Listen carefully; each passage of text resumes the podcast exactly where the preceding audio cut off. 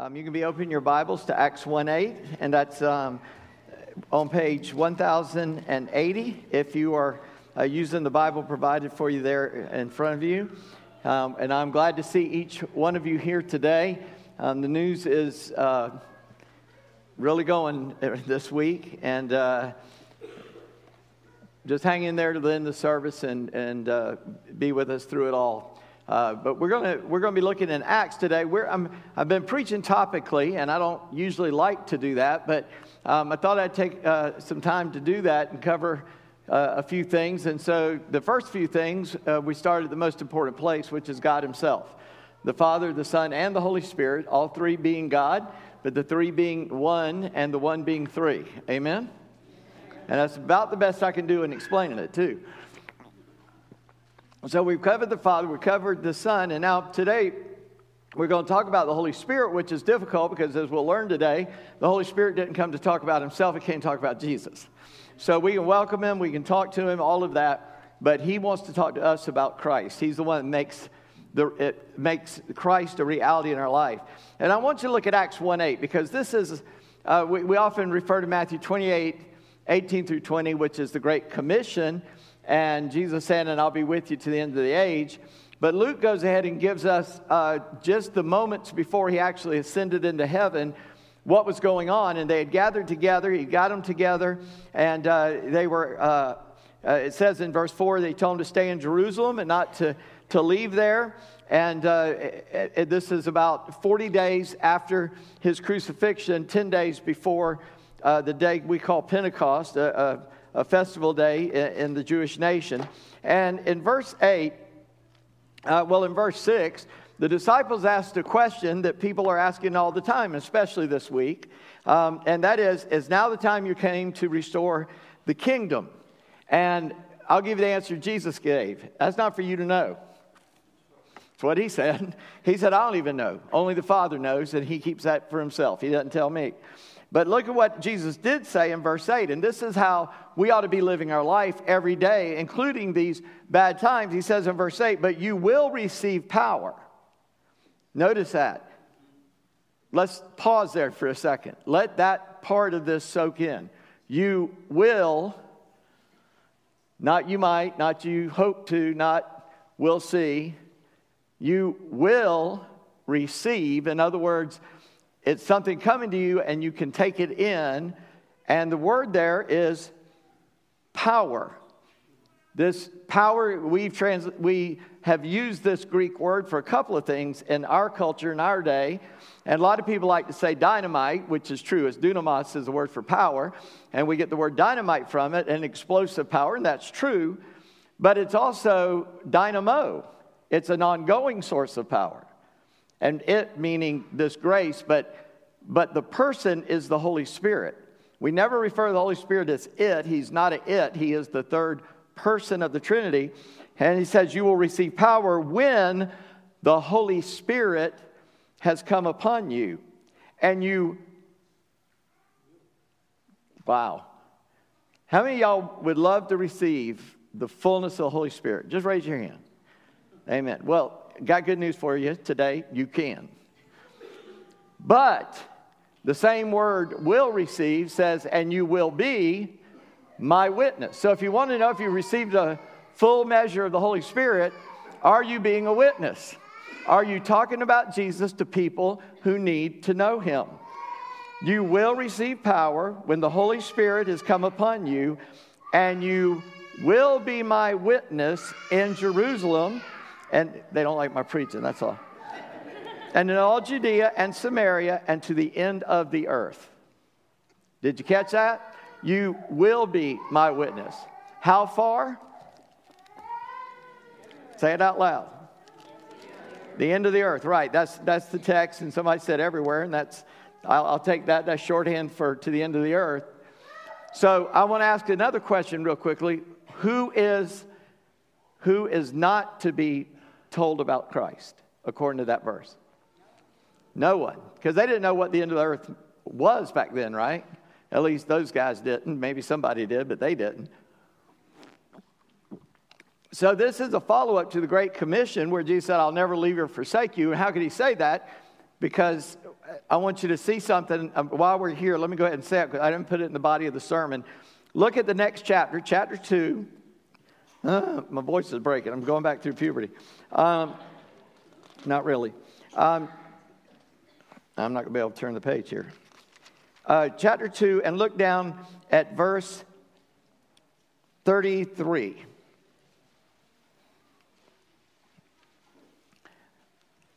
Should have done this under Christ, but it's appropriate to do it also under the Holy Spirit.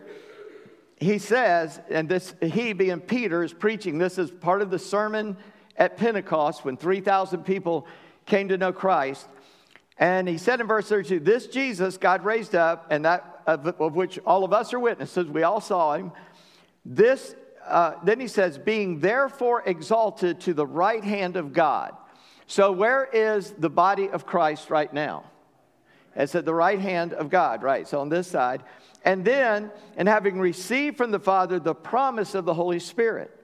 So, Jesus obeyed the will of the Father and received the promise of the Holy Spirit. What does that mean? Jesus voluntarily subjected himself to the will of the Father, and now we see that the Holy Spirit has on his, allowing himself to be subject to the authority of the Lord Jesus Christ. It doesn't mean they're unequal, it doesn't mean one's the boss over the other, but they these are the roles they are playing. And then notice what Peter says. So Jesus receives the promise of the Holy Spirit. In other words, now God the Father says, Jesus, you can use the Holy Spirit as you wish. And then Peter says, He has poured out this that you are seeing and hearing. What was this that they were seeing and hearing? They were seeing the disciples filled with the Holy Spirit speaking, and every man in his own language hearing what Peter was saying, probably in Aramaic, just the backstreet language of Hebrew they were using in those days and they were hearing it in their language because people of every tongue and nation that they knew of had arrived in Jerusalem for the day of Pentecost. So here's my point. I'm going to make it real briefly because we could spend a lot of time explaining this further. If you want the Holy Spirit in your life, you got to go through Jesus. If you want to get to the Father, you got to go through Jesus. Remember, Jesus is the visible representation of all that God is or has for us. He is the, the linchpin of all the things that God is doing in our life. But today we're going to talk about the Holy Spirit. I'm going to make a statement and then prove it later. And that is this if you do not have a relationship with the Holy Spirit, you're not saved. Because, well, I'll explain it. First, I want you to see the Holy Spirit in the Old Testament. It won't take very long with this. And I'm going to have a lot of scriptures I'm going to mention. I might quote a few of them or read a few of them. Um, but if you're trying to write them down, God bless you. But you can go on the app or the website, go to sermons, go to notes, and there is the outline I'm looking at without the full written out scriptures, but all the references are there. And so we see the Holy Spirit in the Old Testament, and guess how far into the Bible you got to get before you see the Holy Spirit? Second verse. Somebody yelled out first chapter, so I didn't have to say that again. First chapter, second verse, right? Genesis 1 2. The earth was without form and void, and darkness was over the face of the deep, and the Spirit of God was hovering over the face of the waters. Now, there's a lot of concept there that I'll just say it and we'll come back and cover it again, and that is the Holy Spirit is the completer of all God's works. He is the one who completes the task of God's work. All right.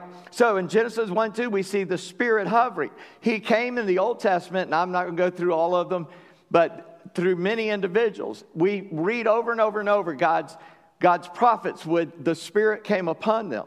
Well, why does it say that over and over? Because the Spirit would then leave. He had not been promised to stay all the time with them. And so the Spirit would come on them. They prophesy. I think of, of Moses, that happened. It happened to King Saul one time. It became a proverb in Israel. As, has Saul become a prophet as well? Because there was a time where the Holy Spirit fell on him and he prophesied even when he was not doing everything the way he ought to do it. Think about King David. The Spirit would come upon him, especially when he had to you know, kill giants and lions and bears and multiple armies and things like that. uh, judges, priests, many times Moses, Samuel, uh, Saul, David, Elijah. There are many examples, even the workers on the temple, God would, the Spirit of God would come on them and give them a special ability to create and to make things and to, to do certain things. And so the Holy Spirit would come, but he would leave again because Jesus had not paid the price for him to stay. And last week, Jesus said, It's good for you I go away because the Spirit won't come until I do. And so when the Spirit comes, we all can have God living inside of us. Now, people are going to extort that and use that, but we'll, we'll get to that. So now I want you to see the Holy Spirit's purpose in the New Testament. And you can hear a lot of people say a lot of things about this, but l- listen carefully. First of all, the Holy Spirit was present in the conception of Christ. So I'll come back to that in a minute. But remember, the angel told Mary, the Holy Spirit will come upon you, and the thing found in you will be called the Son of God, right? Or the, the person there. And so the Holy Spirit is promised uh, to us, and the New Testament, he comes on Mary to make sure Jesus gets here. And then the Holy Spirit is our assurance of salvation. Um, I, I want to ask the question how many of you doubted your salvation? And people will be too embarrassed to raise their hand. And I could ask, how many of you have never doubted that you were saved? And again, you'll be too embarrassed to raise your hand because you don't want people to think you doubted it, right? So I think a lot of people have doubted it, but we don't want to admit it. And so we don't ever talk about it. But I think it's a common occurrence. Why? Because we're humans. We know we don't have complete knowledge. We don't know what's happening in the next hour, right? In fact, I know something's going to happen next hour, and you don't. I may not be here to see it. I may fall dead right here standing here. But you'll still see it, I hope. For all those know what I'm talking about, keep going. Just drag me out and keep going. They'll be fine. I'm not real worried about that part, you know. But the Holy Spirit brings us an assurance of salvation because He is the one that baptizes us into the body of Christ. Now, baptism is in our name, so we, we really like this word, and I want you to catch this. John 7 39, Jesus said, Now, this He said about the Holy Spirit, whom those who believed in Him were to receive. Now, this is John writing after the fact, now that he can look back and understand it. As for as yet the Spirit had not been given because Jesus was not yet glorified. So now you understand Acts 2 33, and Peter goes, Hey, we got it now. The Holy Spirit has come upon us just like He promised, and it came because Jesus has been glorified. He came because Jesus has been glorified. But Romans 8 11 is where I get that if you don't have the Holy Spirit, you're not saved. Listen to what it says Romans 8 11. If the Spirit of Him who raised Jesus from the dead, that's a hint, you might ought to remember that phrase dwells in you, he who raised Christ Jesus from the dead will also give life to your mortal bodies through the Spirit who indwells you. In other words, Jesus is telling, or the Spirit is telling us in the book of Romans, that the Spirit that raised Jesus from the dead has to live in us for us to be saved. And so when people talk about a second act, like, well, you get saved, you, you want Jesus to be your Savior, so you pray and ask Jesus to be your Savior, and He is. But that's not enough. You got to wait a little while, and hopefully you'll have some ecstatic emotional experience, and the Holy Spirit will baptize you, and then you'll have all these signs and wonders. Well, that's all bad theology. Because the Bible says the Spirit comes at salvation, and if you don't have the Spirit, you're just flat out not saved. It's not a twofold motion. If you're saved, it's because God took away your sin and lives in you, and if He lives in you, it's the person of the Holy Spirit. Thank you. Somebody say amen. Um, Ephesians 1.13. In him also, when you heard the word of truth, listen, the gospel of your salvation, you believed in him and you were sealed with the promise of the Holy Spirit. Now, catch those words. When you did come to Christ, the Holy Spirit came to live in you, and that's like He sealed you. What does that mean? He put His mark on you, and he, He's the one who holds on to you. You don't hold on to God, God holds on to you.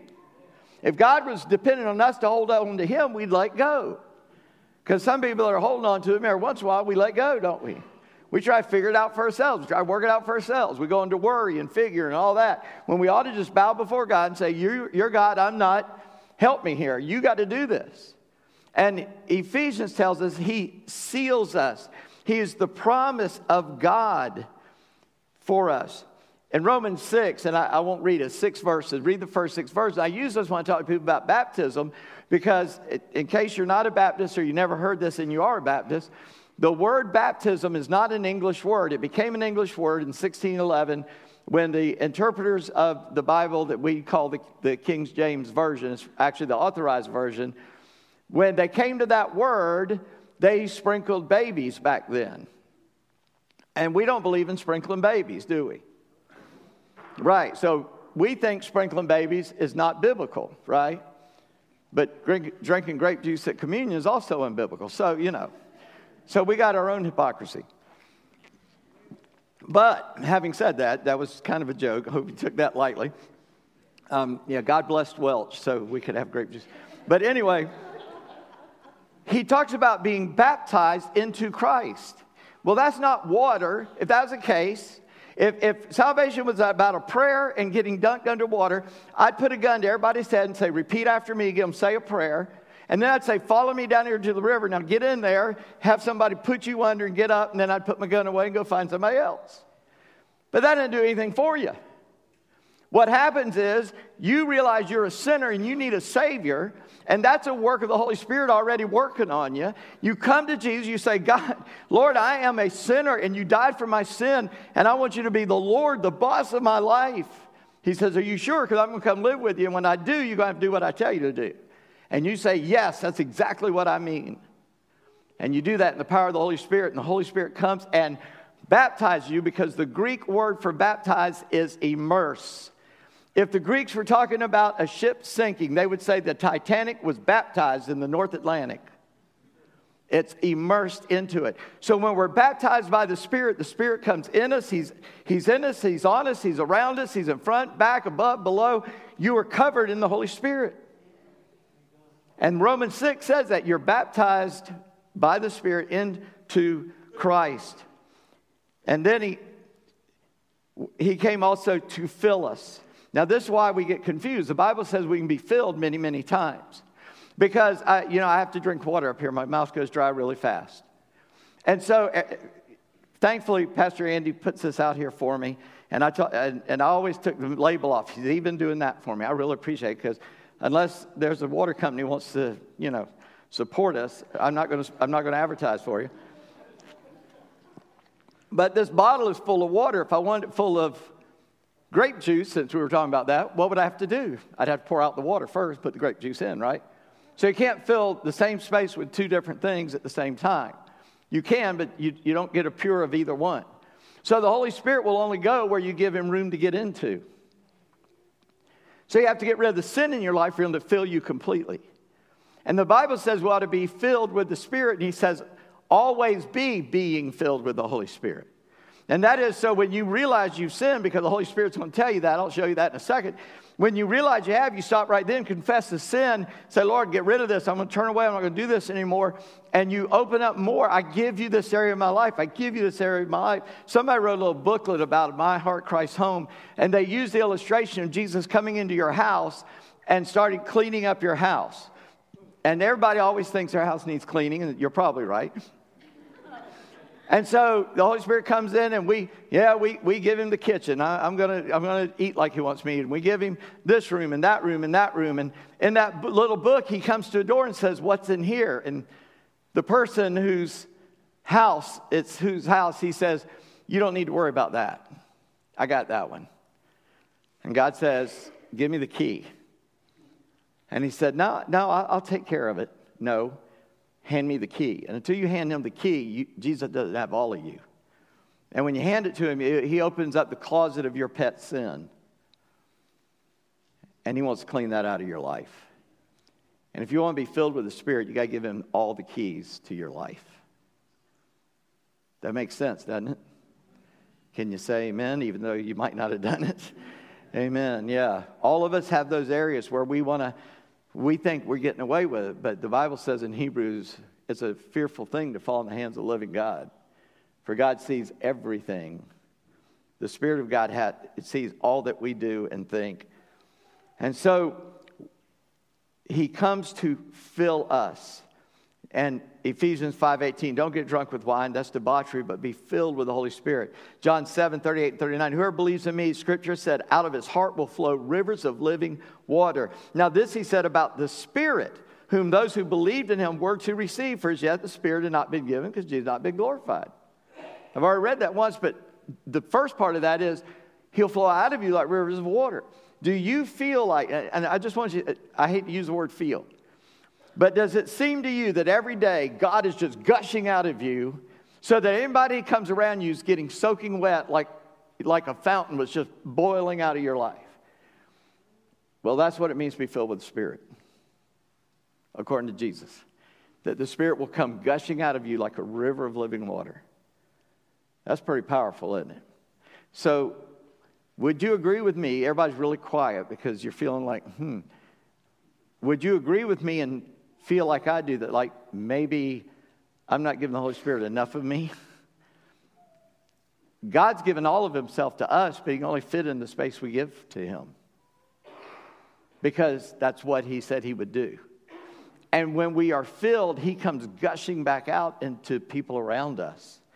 And then we don't have to teach you three steps to witnessing, you won't be able to help it. He gives us the assurance of that salvation. I already read Romans 8 11. If you skip down a few verses to verse 13, he says, All who are led by the Spirit of God are sons of God. For you did not receive a spirit of slavery to fall back into fear, but you received the spirit of adoption as sons by whom we cry, Abba, Father.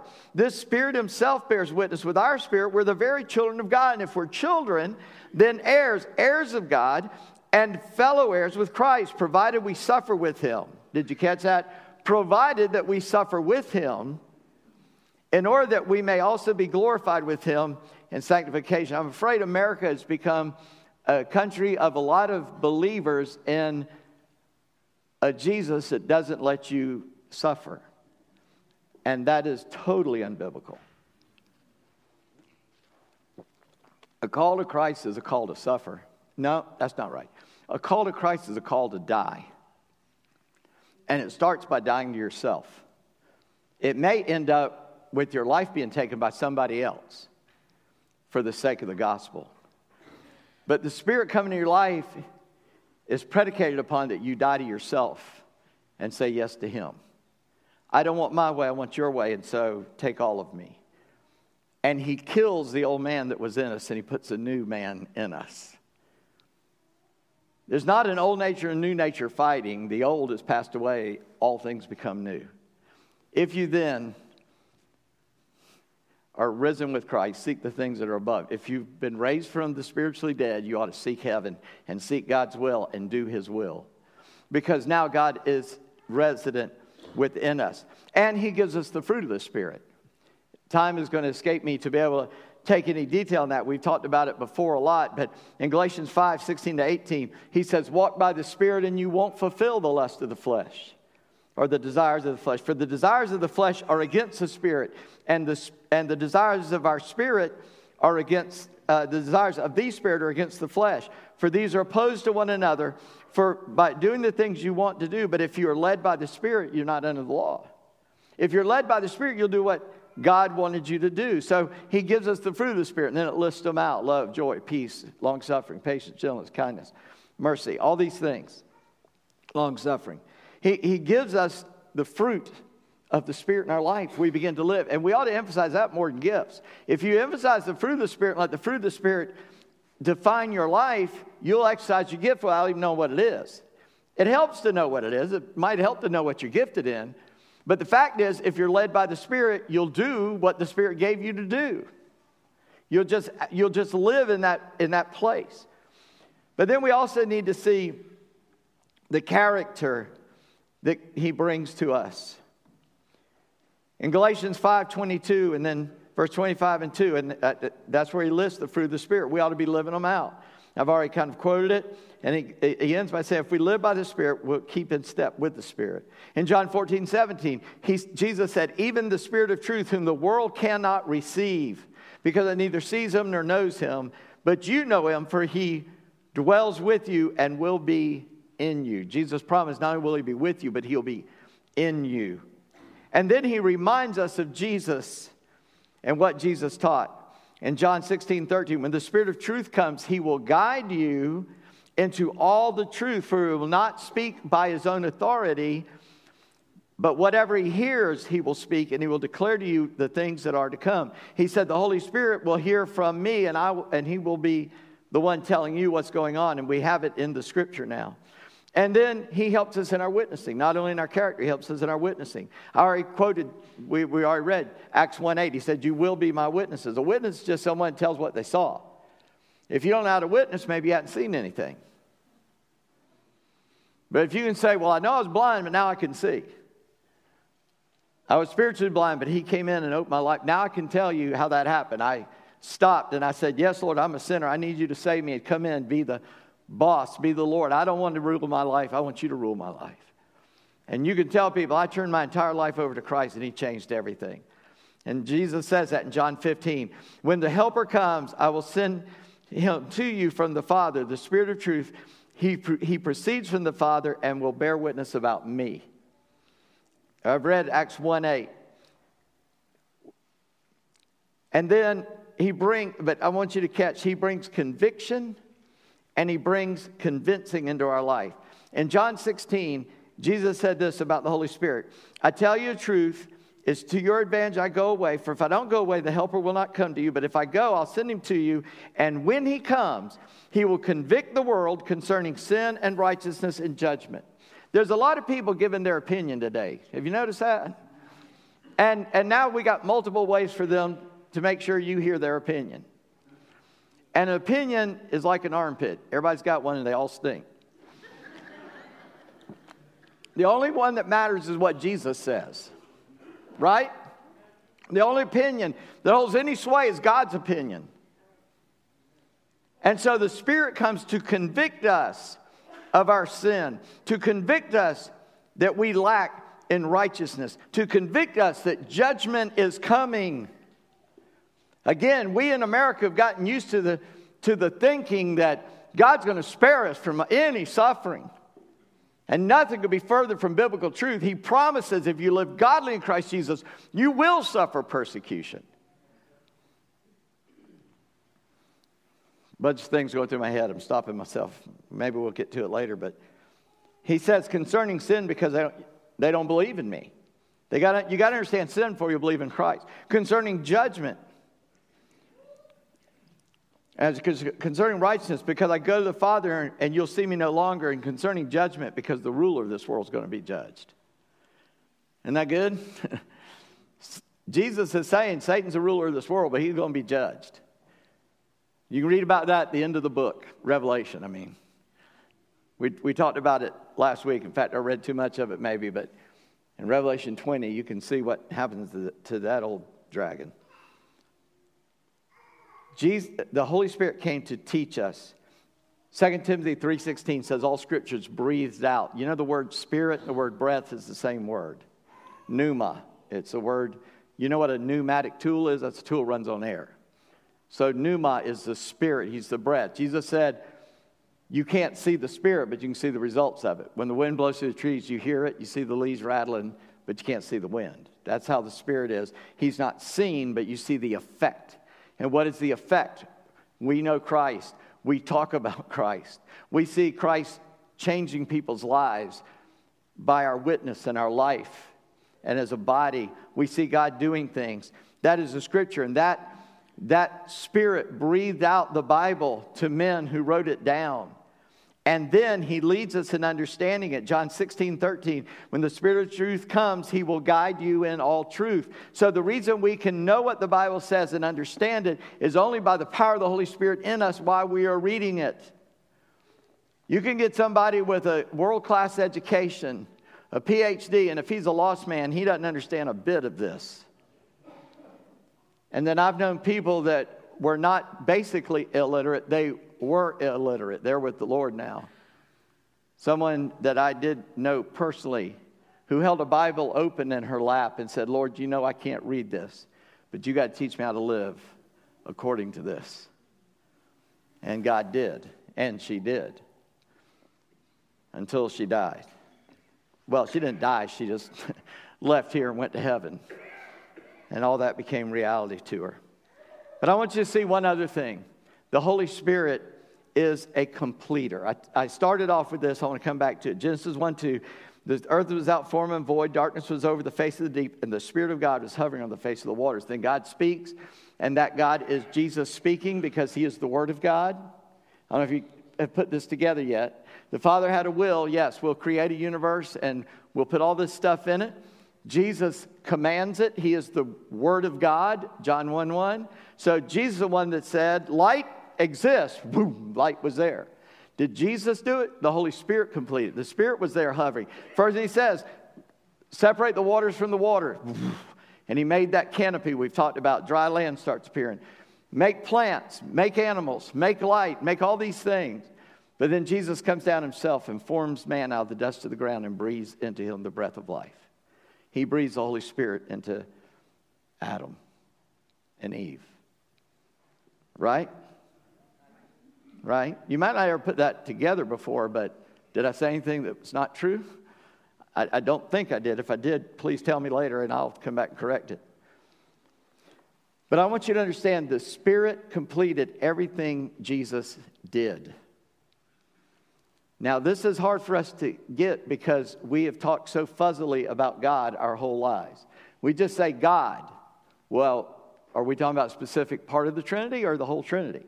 Yes, we are. That's always the right answer, right? But think about this. Why did the prophets in the Old Testament prophesy Jesus was coming? Because the Spirit told them what to write. Correct? So, one example, and then there's 330 of them. Isaiah 7 14 says, Therefore, the Lord himself will give you a sign. The virgin shall conceive and bear a son and call his name God with us. I, I mentioned the incarnation, Luke 135, and the angel answered Mary, The Holy Spirit will come upon you, and the power of the Most High will overshadow you, and therefore the child will be born, will be called Holy, the Son of God. He, he filled Jesus.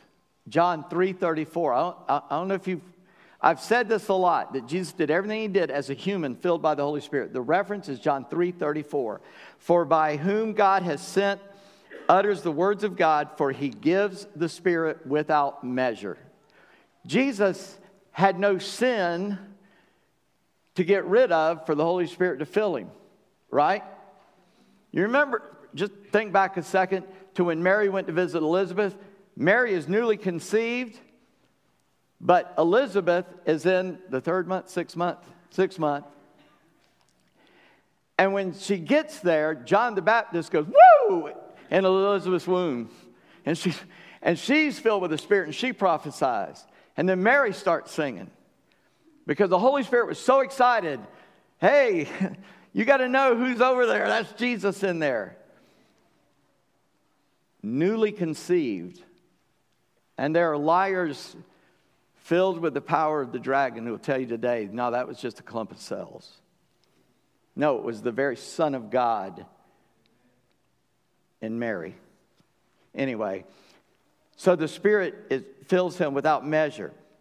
He lived a perfect life by the power of the Spirit. John 8 29. And whoever and he who sent me is with me. He's not left me alone, for I always do the things that are pleasing to him. He said, I do what's pleasing to the Father, and so the Spirit is always with me. And then he promises the Spirit will always be with you. In the same way, exactly the same way. He will fill you. If not, what Jesus did is frustrating to us because we can't do what he told us to do. If Jesus did what he did just merely because he was God, then it would take a God to do it. But it doesn't. It takes a spirit filled person to do it. And you won't be filled with the Spirit if you're not willing to be. You won't be filled with the Spirit unless you know Christ and you want to know the power of God. But Philippians says, knowing Him and the power of His resurrection and the fellowship of His suffering. Don't forget, it's the power of the Spirit allows you to suffer. Our Christian brothers and sisters are dying today in Gaza and Palestine and Israel By the way, three fourths of all Christians in those lands are Arabs. And if you're a Jew or if you're a Muslim without Christ, when you die, you go to hell. Don't forget that startling fact. Jesus is filled with the Spirit, and we can be filled with the Spirit to lead the life He calls us to lead. Do you understand the Spirit helped Jesus give His life on the cross? Hebrews 9, in verse 14. How much more will the blood of Christ, who through the eternal Spirit offered Himself without blemish to God, purify our conscience for dead works to serve the living God? The Spirit helped Jesus offer His life on a cross. And he was there at the resurrection. He is the one who raised. You said, well, Jesus said, I lay my life down, I pick it up. Yeah, I know. But aren't Jesus and the Father and the Spirit one? So it's not a problem. But here's what it says in Romans 8 11. I already read it, but now we're going to apply it differently. For, but if the Spirit of Him who raised from the dead, Jesus from the dead, lives in you. The Holy Spirit raised Jesus from the dead because, the, because Jesus had to totally trust the Father. You know why you, you worry about your salvation? Because you're worried about what's going to happen when you die. We just don't like put it in those terms. Because you know that when you die, you're helpless to stay alive and you have nothing to do what's going to happen next. Right? Jesus had to go through that on a cross. And the Bible says and he entrusted himself to the one who said, I will not suffer your body to see corruption. It will not make it three days past death. Before you start to rot, I'll raise you from the dead by the power of the Spirit. You with me? Is the scripture starting to kind of get together for you in your mind? The Holy Spirit interpreted or, or, wrote, led men to write the scriptures, which all talk about Jesus. He came to us to tell us about Jesus. He came to us, convince us, and convict us of sin and righteousness, how we ought to live and how we're not living, and how we need to be right. And that judgment's coming on the world, so we need to go to that condemned world and tell them there is only one escape from this. And it's not a, it's not a, a political party, it's not a particular place. Our safety is in Christ and in Him alone because nobody gets out of here alive. And so you might as well live for Him and live in Him so that when the day of death comes, no matter where it is, you can say, Woo, thank the Lord, I'm coming home. That's what He says. The Holy Spirit's the completer. But here's the question Has the Holy Spirit completed you?